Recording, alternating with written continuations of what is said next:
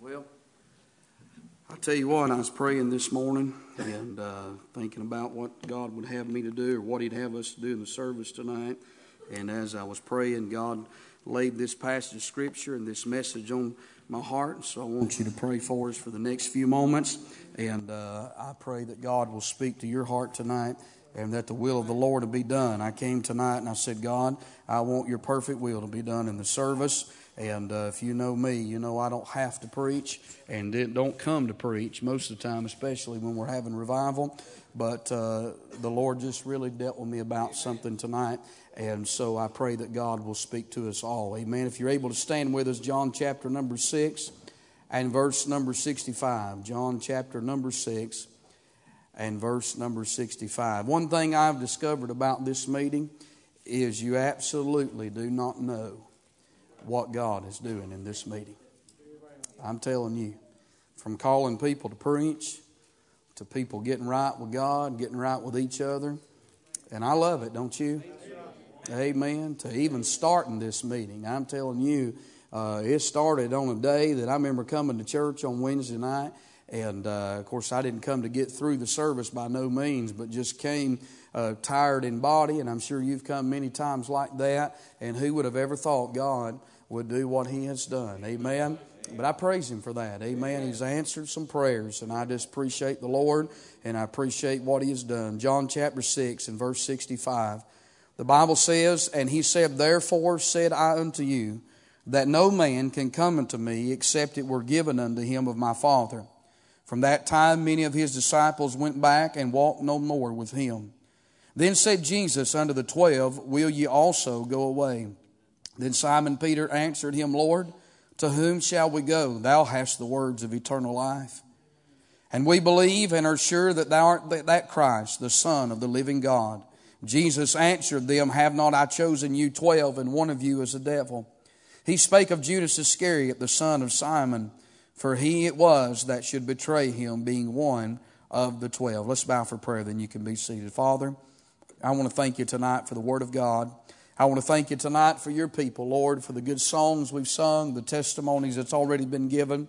And God, you know what you're doing in this place, and I pray you'll continue to work in every heart. I ask you to take the message. Lord, we do not want to be seen tonight. Lord, we don't want the flesh to have any platform. I pray that the presence of God would be real to us, and Lord, that you would be glorified, that your Son would be magnified, and the church would be edified. And Lord, may we see no man save Jesus only. In Christ's name we do pray. Amen. Amen. You can be seated. I wrote this sermon on the back of a bill, so I just kindly scratched it down. And I reckon bills are worth something. Amen. They're worth writing sermons on and that's about it. Amen.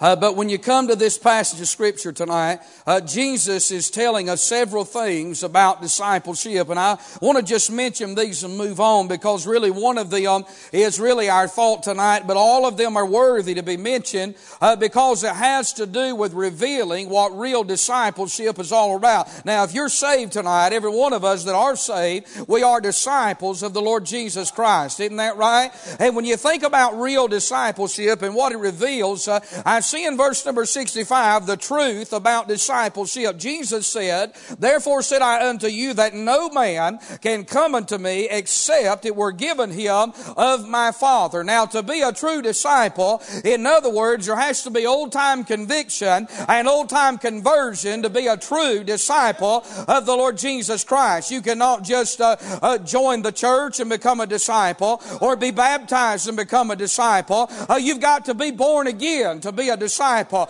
And in order for that to take place, there is a choice on man's part, but then there is conviction on God's part. Amen. Uh, that deals with the sovereignty of God and it deals with the free moral uh, agency of man when it comes into salvation. And you cannot separate the two. And so there's the truth about discipleship. And then I see in the next verse here the turning back from discipleship. As the Bible said, from that time many of his disciples disciples went back. Now, it's important to note, Brother Ronnie, that uh, they do call, that the Bible does call these people disciples of Jesus Christ. Amen. Uh, but the tragedy of this text uh, is that they turn back. And I think every one of us knows the uh, people tonight that were truly saved, truly born again, but they're no longer with with us. Amen. And not everybody that has went to the world is lost. Amen. Uh, but some of them tonight, due to the pleasures of this world, uh, due to, uh, to circumstances of life or whatever reason,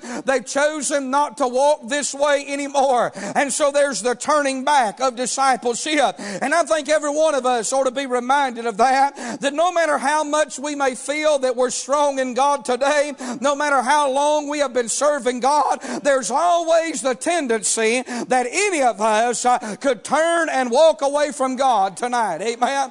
I remind myself and I remind you tonight that men and women that have served God, that have walked closer to God and been far more greater uh, disciples of the Lord than you and I have turned back and went back to this world. And so there's the turning back from discipleship. And then I see there's the tragedy about discipleship. As the Bible says in verse number 66 that they walked uh, no more with Him. Do you know the real tragedy of turning back? When it comes to discipleship. Uh, it's not that they let others down, and certainly that happens. Uh, it's not that they mar their testimony, and certainly that happens. But the real uh, tragedy of discipleship when we walk away from God is that we no longer walk with the Lord Jesus Christ. Amen.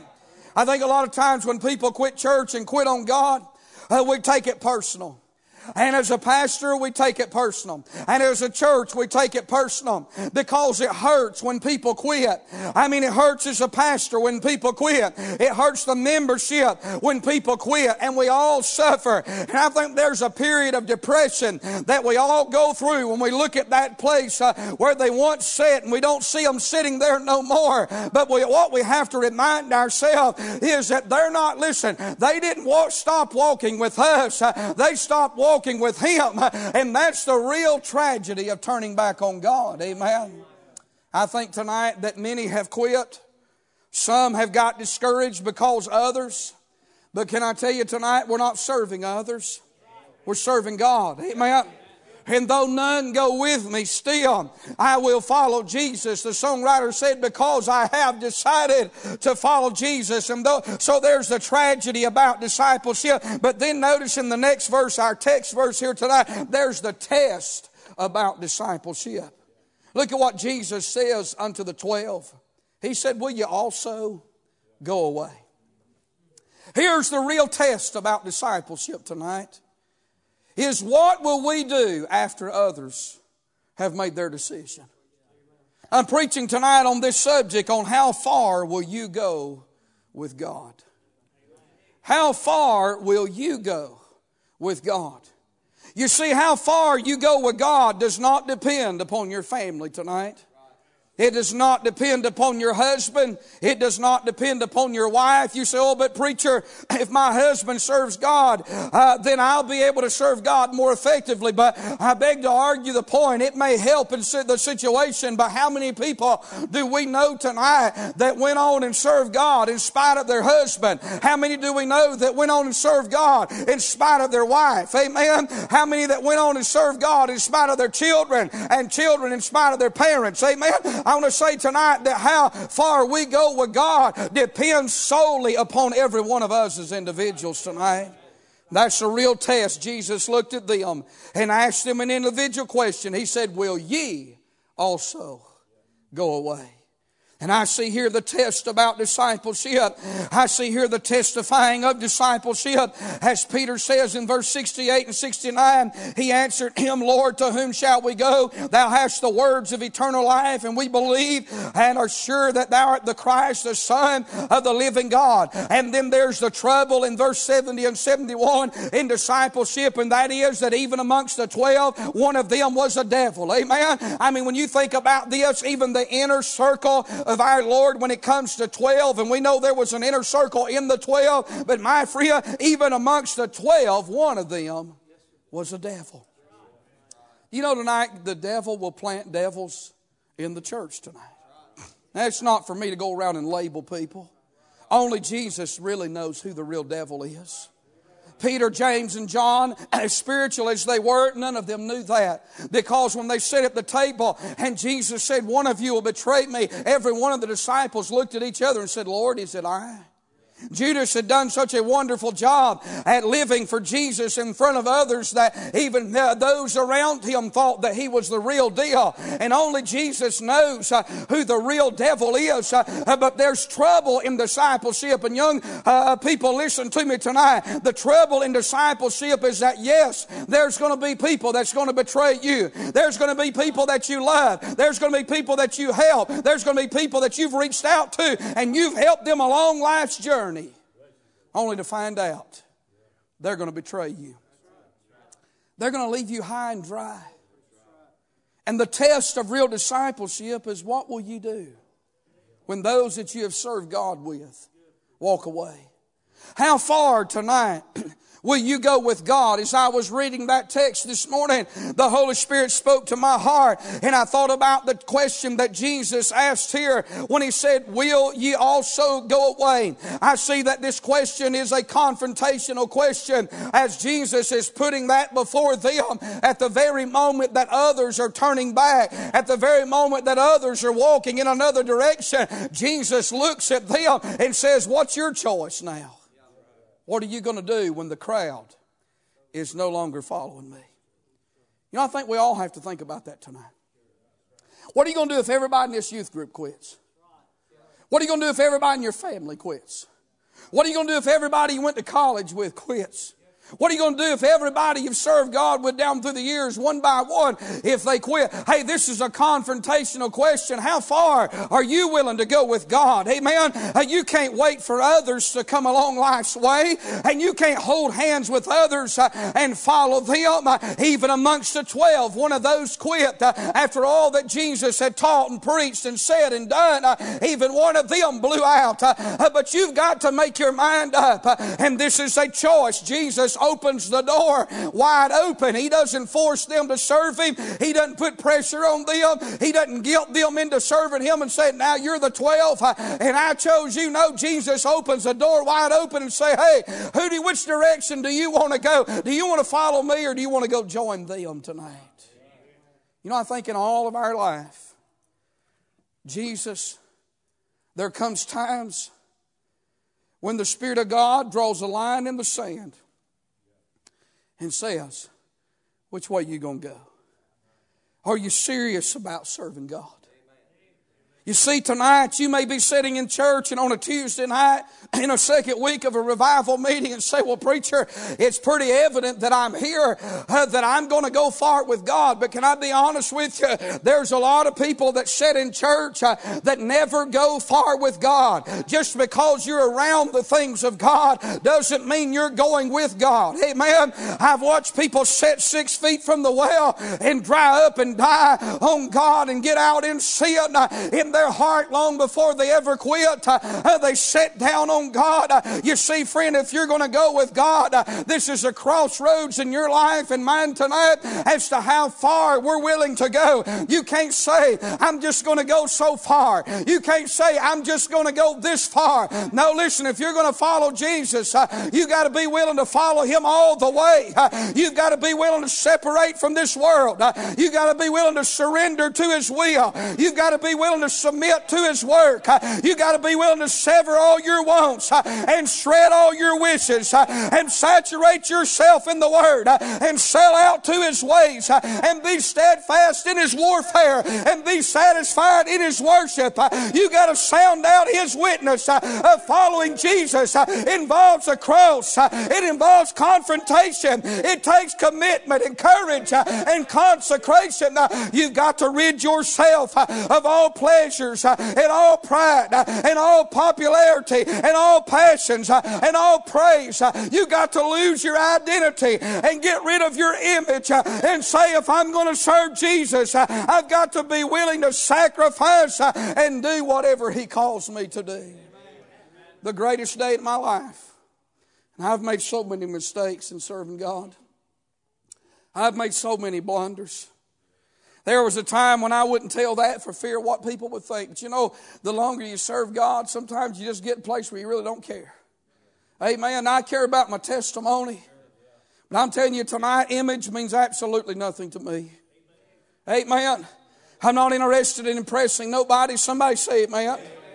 I'm not interested in somebody. Hey, listen, I, I, appreciate encouragement. I'd be lying to you if I if I didn't tell you I appreciate encouragement. I thank God for when people say, "Boy, I enjoyed the message," and I appreciate that, and I value those things. But can I say at the same time, I'm not living for those things tonight. Uh, if you're living for a pat on the back, uh, if you're living for a title or a trophy, if you're looking for some kind of recognition in this life, uh, serving God involves suffering and sacrifice, a cross before the crown. Uh, it's not about titles and trophies. Uh, it's about doing the will of God and pulling your head at night and knowing that whether man be pleased or not, you did what God wants you to do. I'm talking about will you go far? How far will you go with God?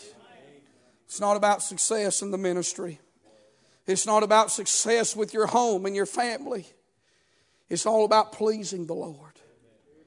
How far tonight will you go with God in your prayer life? How much time are you willing to give in the secret place of prayer? How many tears are we willing to shed and to see God work and God move? How many uh, hours are we willing to give to God in the secret place? Uh, a person with a real prayer life does not brag about their prayer life. Those that boast about how much they pray, mark it down. They either really don't pray or their prayers are in vain. Amen. Because the Bible said, and when thou prayest, enter into thy closet and shut the door and pray to thy Father which is in secret, and thy Father which seeth in secret shall reward thee openly. If I boast about how much I pray, pray, uh, then I have my reward. Amen. But it's that secret place of prayer that God honors and God blesses tonight. Amen. How far are you willing to go in your prayer life? How long has it been since you really cried out to God in earnest prayer? How long has it been since you fervently prayed over those things that you have need of. The Bible says your heavenly Father knoweth what things you have need of before you even ask. Uh, prayer, my friend, is the most important thing in the Christian life. Without prayer, uh, we cannot go forward. Without prayer, we cannot have power. We can do a lot in the energy of the flesh, uh, but it will exhaust you. It will wear you out. Uh, it will build the flesh up. Uh, and in the end, it doesn't bring lasting results. Uh, it may bring a big commotion. It may, it may draw a lot of attention, but trust me, it doesn't last. It fades out. But when something's been bathed in prayer and when something's been saturated before the throne, and it's not man that does it, but it's God that does it, amen, uh, it'll have eternal value and lasting results uh, and fruitful rewards uh, that'll bring glory to God and not to the man. Isn't that right? That's why prayer is so important. Prayer reveals who we really are. Prayer has a way of revealing our weakness in God's greatness. Prayer has a way of pulling the cap off and showing things in our life that we could never see. Prayer is the only way to, my friend, reveal the pride that may be in all of our hearts. Uh, pride is the only disease that makes everybody else sick but the one who has it. And can I tell you something, friend? Uh, pride is so blinding tonight that apart from prayer, you and I can be so full of self uh, and never even see how full of self we are. Say, how do you know that, preacher? Because there's times I went to pray and God has shredded me of self. He has showed me my foolish pride, ego, and arrogancy, and all the things that grieves God. Who are we that we are so wicked tonight? Can I tell you how wicked we are? It ain't a shouting sermon, but it's a needed sermon. Can I tell you how wicked we are tonight? This flesh is so wicked that we'll take the very crown off Jesus' head and put it on ourselves. And we'll do it in a testimony. We'll do it in a sermon. We'll do it in some good deed uh, just to be seen or just to draw attention. You say, oh, I've never done that. You're lying and you know it. Amen. Ain't no point in you putting the dog on. Ain't no point in you, point in you putting the mask of religion on. You know good well, as well as I do, that we've all said things uh, and they saw us and they didn't see him. And I say shame on me. I say shame on you. Uh, there'll be no touch of God, uh, but it's in the prayer closet uh, that when we come before God, uh, there's no pretty prayers to be prayed, uh, for God knows our heart. He sees us as we really are. It's in that prayer place, uh, and that as a little child we come before Him, uh, realizing how weak uh, and how much of a failure we are. Oh, it's a good thing when we find the secret place of prayer with God. No boasting about that, is there tonight? You can go in the prayer closet feeling real tall, and you can come out. You know you got a hold of God when you come out broken and you come out crawling in your heart. You ever prayed and walked out and been so disgusted with yourself when you got through praying? You hear how quiet it is tonight? That's okay. That's where we need to be at tonight. That's where I need to be. You ever talk to God and seen yourself so much that when you come out you're sick of yourself? That's a good place to be. It's when we come out feeling like, man, I really got a hold of God. We probably didn't get above the ceiling. But when we come out still broken, saying, Oh God, please hear me. Oh God, please help me. That's probably when we really touched heaven. We come out and we're just we're just lowering that carpet. And it seems like the rest of the day things are different. I'm talking about how far will you go with God in your prayer life. It's not about how long you pray neither. Somebody say amen. I was with some preachers one time, and I remember a man telling, I'm not being critical because I thought it was a good time, good thing at the time because I didn't, I didn't know no better. But uh, so one of the preachers said, he said, how long you praying now? Another one said, well, I'm up to an hour and 10 minutes. And I'm going to tell you something. When I heard that, I said, man, I'm terrible. I'm just being honest with you. I said, I pray 10 minutes and won't go to sleep. Now, I know none of y'all had never had that happen to you. I thought when they was talking about that, I said, man, I pray 10 minutes, Brother Charles, and I run out of things to say. That's right. Though I found out a little bit later on, most of the prayers I got answered were not when I prayed long, long, long, long, long time. And I'm for long praying. Amen. Jesus said, What can you not watch one hour? I think we ought to pray an hour. Amen. But I'm going to tell you something. If you pray an hour, you won't tell nobody about it if you really prayed an hour. Amen. But I'm telling you, listen, uh, most of the prayers God has answered has not been long prayers. They've not been pretty prayers. I'm going to tell you the prayers God has answered for me. They've been desperate prayers. They've been prayers when I just needed God. Earnest prayers, fervent prayers. Elijah called fire down from heaven, not because he stayed all day and all night, uh, but because he had a prayer life that was earnest, uh, had a prayer life that was fervent. Uh, would to God, it may take an hour or two to get past ourselves, but so we can get a hold of God. But God is looking for somebody. He's looking for some young men and some young women that'll go far with God in your prayer life uh, and be earnest about your prayer. Amen. You want God to touch you, have a prayer life. Amen every preacher here tonight, and you know that I believe in studying, and I thank God for books, and I believe you ought to read books and study, but there's no substitute for Holy Ghost praying. Amen. There's no substitute for getting along with God and getting in touch with God. There's no substitute uh, for emptying yourself out and saying, Dear God, would you fill me up? Uh, prayer can do more than all the book learning you and I can ever do. Uh, hey, listen, it'll puff us up, but prayer will put us on our face. Amen. And I think that we're living in a day of intellect, but no power hardly. We certainly need power, don't we? How far will you go with God in your prayer life? Maybe tonight you've got children that need to be saved. You better pray for them if you want to see them saved. Maybe tonight you got a prodigal son or daughter that the devil said, Don't pray no more for them. There's no use in it. Don't ever quit praying for them. Amen. George Mueller prayed 33 years for both of his brothers, and when he died, they were both lost.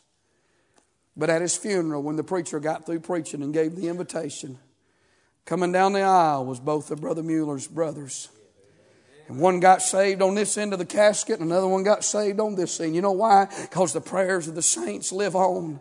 God can do more through prayer than you and I can ever think about doing. God's got avenues, He's got resources, He's got ways, He's got ability, He's got wisdom, He's got knowledge. Uh, he'll move mountains, He'll crush devils, uh, He'll remove roadblocks, uh, He'll bring mountains down, and He'll raise valleys up. Uh, he'll part the waters of your life, uh, He'll see you through the storm, uh, He'll provide the need when it looks like there is no need. He's got barrels that though they look empty, yet they're full uh, because God can do more through prayer than you and I can ever think about doing. Prayer's so important tonight, isn't it? How far will you go with Him in your prayer life? How far will you go with Him in soul winning tonight? Oh, if there's anything that revival ought to bring in my life and yours, it ought to bring a, a burden for sinners tonight. Souls are dying and going to hell.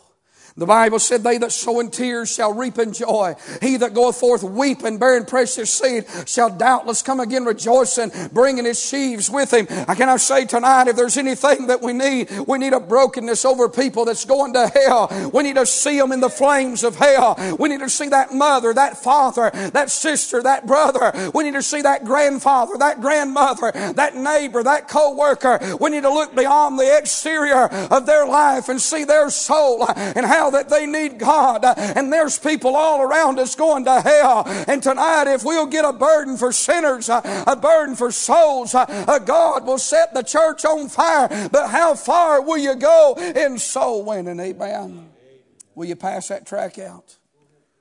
Will you live that life before them and be that good example that they see Jesus in you tonight? Will we do that tonight? Tonight, will we live our life above reproach and will we sell out and surrender things of our life that others would not see us but see Jesus in us? Can I tell you what's happening in 2017 in our church world? Is there's a lot of people screaming liberty today in Christ. And there are some things, I'm going to be honest with you, they're not unlawful, but they're not expedient either. What that simply means is this that yes, I may not have chapter and verse to tell you it's wrong, but I can tell you this it's not worth your testimony before a world. Amen. I may not be able to take that Bible and say this is wrong to do this and this is wrong to do that. And others will say, well, we got liberty. And they'll just say, well, you're just a legalist. No, I'm not a legalist. But what I believe tonight is this. Uh, there are some things I'm not going to do, not because I'm better than anybody. God knows that. Not because I'm walking on some other plateau. God knows that's not true. It's just because I want to guard my testimony. It's because I don't want some lost person to look at me and say, say, well, if they can do that and they say they're a Christian, then I'm as good as what they are. I just don't want to sell some things out. Amen. It's not worth somebody looking at me and dying and going to hell over. And so there's just some pleasures in life. Uh, they're just willing to forfeit them. Amen. Because tonight being a Christian is not about how much I can get by with. It's about how much I can give for Him. Am I telling the truth tonight? Tonight, if somebody was to tell me, and I know people can take things to the extreme, but can I just say it like this? Your testimony and my testimony is the most valuable thing that we have. It's not worth a nickel or a dollar in this world. I don't care. Listen, if they jip me down at the restaurant, five extra dollars, I may bring it to their attention. But I'm not going to get boiling mad and I'm not going to blame somebody over five bucks. Somebody say amen. They can keep the five dollars. I'm not losing my testimony. I'm not that tight and I'm not that stingy. Somebody say amen. I don't have much money, but if they need, they if they can live with it, I can live without it. Amen. I'm telling you, listen, there are just some things, if it's not right, sometimes you say, well, preacher, I paid for this and, and I want it right. I understand that. But you ought to always remember the person you're dealing with is lost. Amen. The person you may be dealing with, they may say they're saved, but you better think about it. And it's not worth a, uh, it ain't worth a bottle of shampoo and it ain't worth a wrench and it ain't worth a, uh, listen, it ain't worth uh, anything. I, uh, my friend, uh, losing your testimony over something and standing at the judgment seat of Christ, uh, you may have got what you wanted, uh, uh, but you lost far more than what you had. Uh, I'm just simply saying tonight, how far are we willing to go to reach a soul? How far are we willing, willing to go to bring somebody to the foot of the cross? Are we willing to knock on their door? Are we willing to put them in our car? Are we willing to sacrifice the time? Are we willing to shed the tears tonight? Are we willing to drive the miles to win that soul? How far will you go in soul win? How far tonight will you go in worship? Amen. Well, I tell you, our churches are dying, isn't that right? You remember the day when the church had power and the church had a touch. And can I tell you, we need old time worship back in our churches. I'm afraid sometimes we got the cart before the horse, though. You know, we want the services to be lively, and I want every service to be lively. I want everybody to shout. I want everybody. I mean, I'm not saying you got to act like me and I got to act like you, but I want everybody to go to meeting. Isn't that right? I hate to preach and it sound like a funeral home. I hate to preach and everybody just sit there and look at you. I, I believe, listen, I was raised in the day, if you're a preacher, you say amen every time you go to church. Isn't that right? And nobody have to ask you for an amen. And it doesn't matter who's doing the preaching. Isn't that right? Uh, you just get with the man of God and see preaches the book. Uh, and that's what I've been trained that way. And by the grace of God, I'm going to die that way. Amen. Every time I go to church, I'm going to raise my hand. I don't have to wait to feel nothing. You don't have to do that. I just believe the Bible says, uh, uh, let all, Oh, let everyone lift their hands up in the sanctuary and bless the Lord. Hey, that's Bible, isn't that right? And so every time I go to church, I just find me a place to raise my hand and bless the Lord. Amen. It's amazing how people sit in church like wooden Indians nowadays. And then I'm going to tell you something. I, I see it. There's a lack of spirituality. Is why there's a lack of worship. People used to worship because they're spirit filled.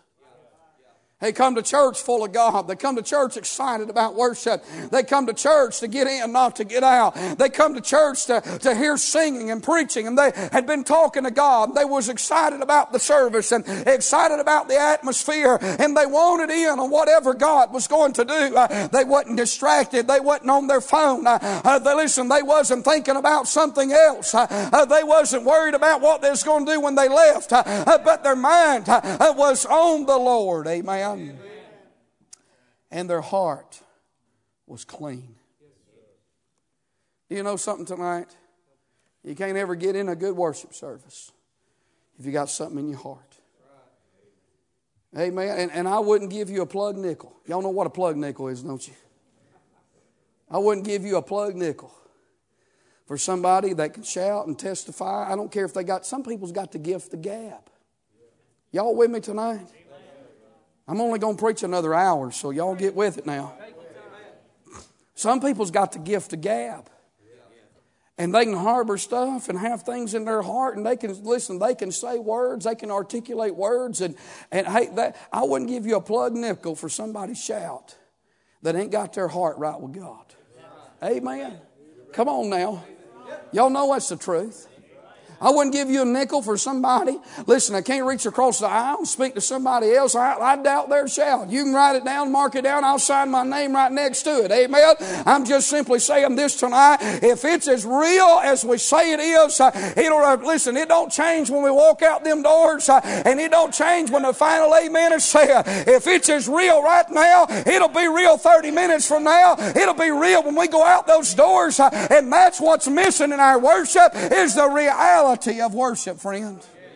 I'm telling you, performance is exhausting. And some places, that's all they have is performance. I'd rather have 10 dead services and have one real good touch from God and know it was real as to come in here and just put on a show. Amen. Is that true tonight? I'm telling you, when the church, I remember as a teenage boy growing up, and going to meetings. And I remember being at Concord Baptist Church and some of those revival meetings, a lot of them, some five weeks, seven weeks, 13 week meetings. And I can remember the choir cranking it up every night and people shouting and full of God. And, and the preacher would preach and people would shout him on. Then the invitation was given and the altar was filled and the front rows were filled with preachers. Uh, and the preachers were all itching to preach. Uh, and because they couldn't preach, uh, they was agging the preacher on because they had to preach coming out of them. Amen. And it wasn't nothing for somebody to run out the side door and somebody to run up the aisle. Amen. Seemed like that was going on every night. You know why? Because people was full of God. And if they come to church, amen, they was ready to go to meeting. They was ready to participate, not spectate. Amen. They wanted in on what God was doing. Everybody would lay aside everything. There was no big eyes and little U's. There was no hard feelings. I'm telling you, friend, if we can get all the stops out, if we can clean all the cobs out, if we can get all the arteries clean, friend, we can have meeting once again. Amen. I think we got so much stuff we have to climb over nowadays. It's a thousand wonders God ever visits with us anymore. Is that right? I'm telling you, there's so much sin and so much bitterness and so much jealousy and so much problems inwardly that people can't see. I remember growing up and I'd hear Brother Sammy say this all the time. He'd always say there's more jealousy amongst preachers and singers. Brother Moore, that's what he'd say all the time. He'd say at every revival meeting. You heard him say that, I'm sure. He'd say there's more jealousy amongst preachers and singers than there is anybody. And I'd hear that, and I, sometimes I'd think to myself, Brother Caleb, why does he keep saying that? You know why he says that? Because there's so much jealousy amongst preachers and singers. I'm telling you, I just want God to do what God wants to do. Amen. And I'm telling you, I, I, didn't know it then, but I'm telling you, it is a reality now. I have seen it, and it is far worse today than it was even back then. But how far are you willing to go with God in your worship? I'm going to tell you something, friend. I don't want anything to hinder my worship. Amen. I don't want anybody to hinder my worship. When I come to church, friend, I don't want my eyes on anybody. I don't want my eyes on anything. I, I don't want anything in my heart. I don't want anything in my life. If there's something that's going to hinder me uh, from getting in on what God's wanting to do, uh, uh, then I just want to get rid of it. Amen. I just want to give it up. Uh, I want to go to church freely. Amen. I want to go to church and just worship God in liberty and in truth. Amen. Spirit and truth. How we need that today. How we need that today. Well, I'm telling you, listen, you can miss out on so much when you don't have your worship right. How far will you go with God in worship? How long has it been since you raised your hand in church? How long has it been?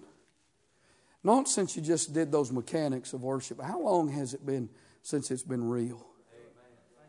How long has it been since you went to church and you thought, man, I can't wait to get to church? I can't wait to get to the prayer room. I can't wait to get in the choir and sing. I can't sing, but I can't wait to get in the choir and sing. I can't wait to hear somebody give a, a, a, word of praise and testify. How long has it been since your heart was really thrilled and my heart was really thrilled to do what we're doing tonight? How far will you go in service tonight? I'm going to tell you, if you serve God, this is what Jesus is saying. You got to cut the cord of everything and everybody. That cord has to be cut tonight. If you you boys hear me and hear me well, you girls hear me. If you serve God, Jesus said it himself, you cannot save your life or you'll lose it. You say, what does that mean, preacher? Cut the cord. That means you got to bury up at an altar somewhere and say, God, I don't own nothing anymore. I don't have no plans. I don't have no goals. I don't have no ambitions. I totally surrender. I yield my life. And I'm letting go and I'm taking my hands off, and I will do what you asked me to do. That's cutting the cord, friend. And I can take you to the place. As a 15 year old young man, I can take you to the place where I got an altar one night and I said, God, I surrender all tonight. I've sung the song many times, but I didn't mean it. But tonight, I surrender all. You can take my life And you can go wherever you, you know tonight I love his church. But I can tell you about a time, and I won't go into details tonight, but I can tell you a time when I thought out of the blue, God shook my foundation and, and put circumstances where it looked like He was fixing to move me completely out of this church. And for about, for about three weeks, my world was upside down. And I never wanted to go. I didn't. I even told God, I said, God, I don't want to go. But so many things was moving so fast. It looked like me and my wife got in our living room on our knees, and we said, I said, God, I don't want to leave this church. I love this church. I plan to stay here all my life. But I said, if that's what you want, I said, thy will be done. And we wept. And 24 hours later, what looked like was going to happen, what I didn't even want to happen, Brother Danny, it all went away. It took me six months. I scratched my head for six months and I said, God, why did you do that? You know why God did that? Because I said I would never leave this church. And it ain't mine to keep. See, anything you put your hand to and you try to hold on to, you rest assured, I don't care how good it is, God will take it away from you. And when I put my hand on this church and I said, Well, I'll stay here to rest, and I, believe I'll be here the rest of my life. But I tell you the difference in now and then is I will not say never. Because I don't want God to take it away from me. You see, tonight, total surrender says, I'm I ain't touching it. God, it belongs to you. Total surrender is God, I'll go wherever you want me to go. I will do whatever. I'm going to tell you, when I come to this church, everything I owned, you could put in the living room of that parsonage. Everything I owned. And we did put it in the living room of the parsonage. we was living in that big old house. And lady said, What are we going to do, man, all these rooms? I said, I don't know. I lived in a single wide trailer. And that living room was half as long as that trailer I was living in. I said, We ain't telling them. Drove a car with a headlight knocked out of it. And we was coming up here the first Sunday, and she said, You to drive that up here? I said, Well, I'm to drive it. They'll either take us for who we are or they won't. I ain't borrowing no car. Drove that car, come back, and sold it the next week and didn't even have it. I said, God, I can't drive that old pickup. I'm going to tell you something. I still remember the day we took everything out of that trailer and we headed up here. And I left home and I didn't know what I thought. Coming up the road, is what I thought. I thought, what if I fail? I thought, what if I fail, Brother Lamar? What if I get up here and it's like all them other churches you hear about and it don't work out and I got to pack up and I got to come back home? What's everybody back home going to think? And I got to go back to my home church. What's going to happen?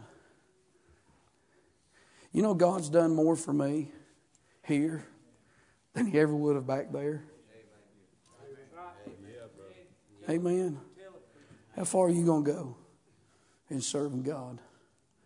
Best thing ever happened to me was when I left home, cut the cord, and left everybody I knew, and left everything I had, and came up here to a place I didn't know.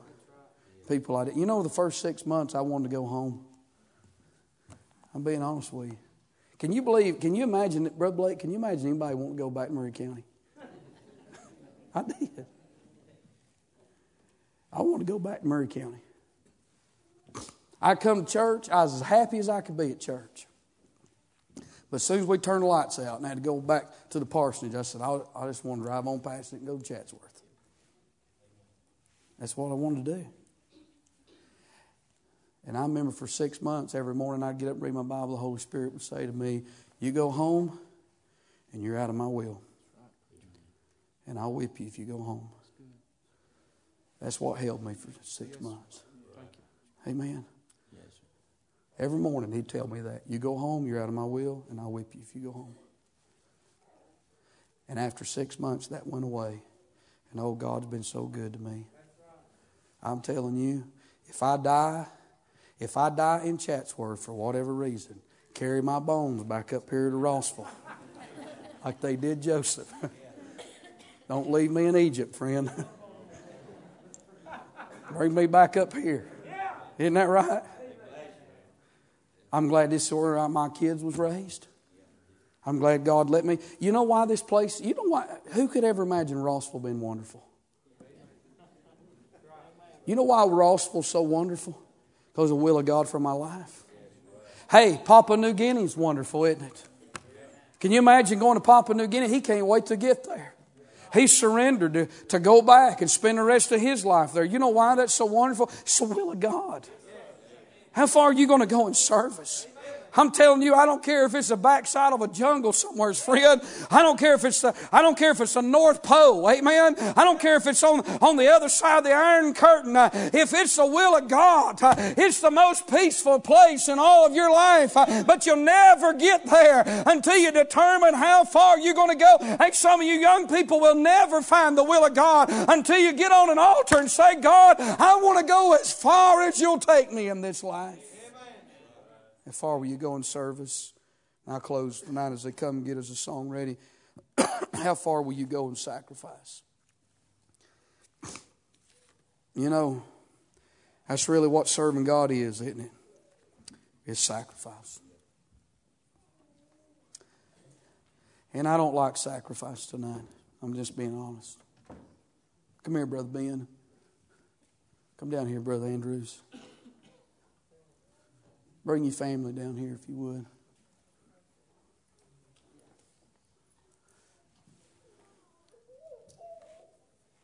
I don't like sacrifice. My flesh hates it. I want everything to be easy, don't y'all? Well, three of us do. I want everything to be easy.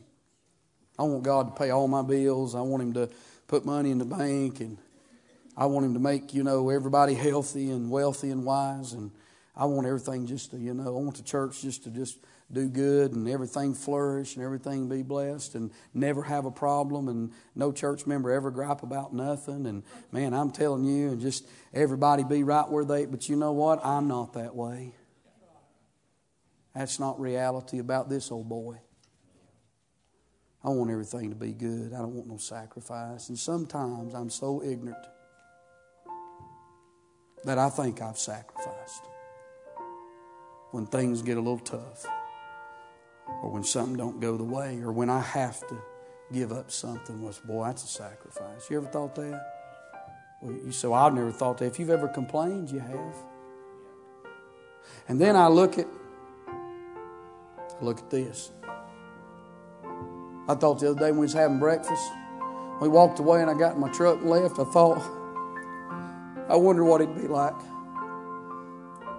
to have to take your kids one by one back home and say goodbye to them.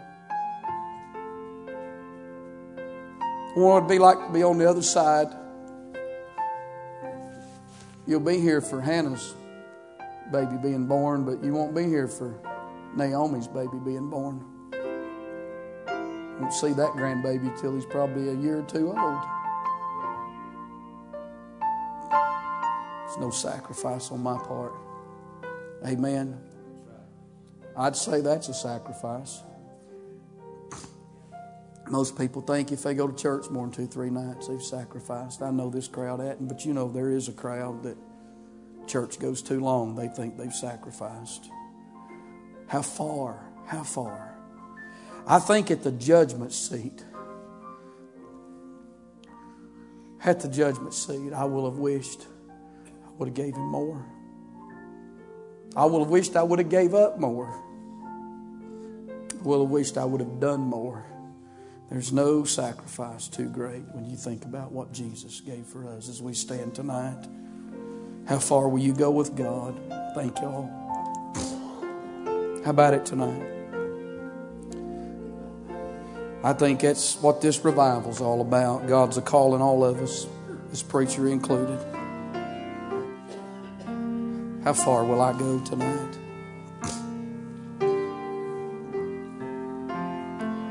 Lord, what do you want out of me? What is it I need to take my hands off of in my life? What is it you need to let go of tonight? You need to release it. If you try to save it, you'll lose it. It's not yours to keep, it's not mine to keep tonight.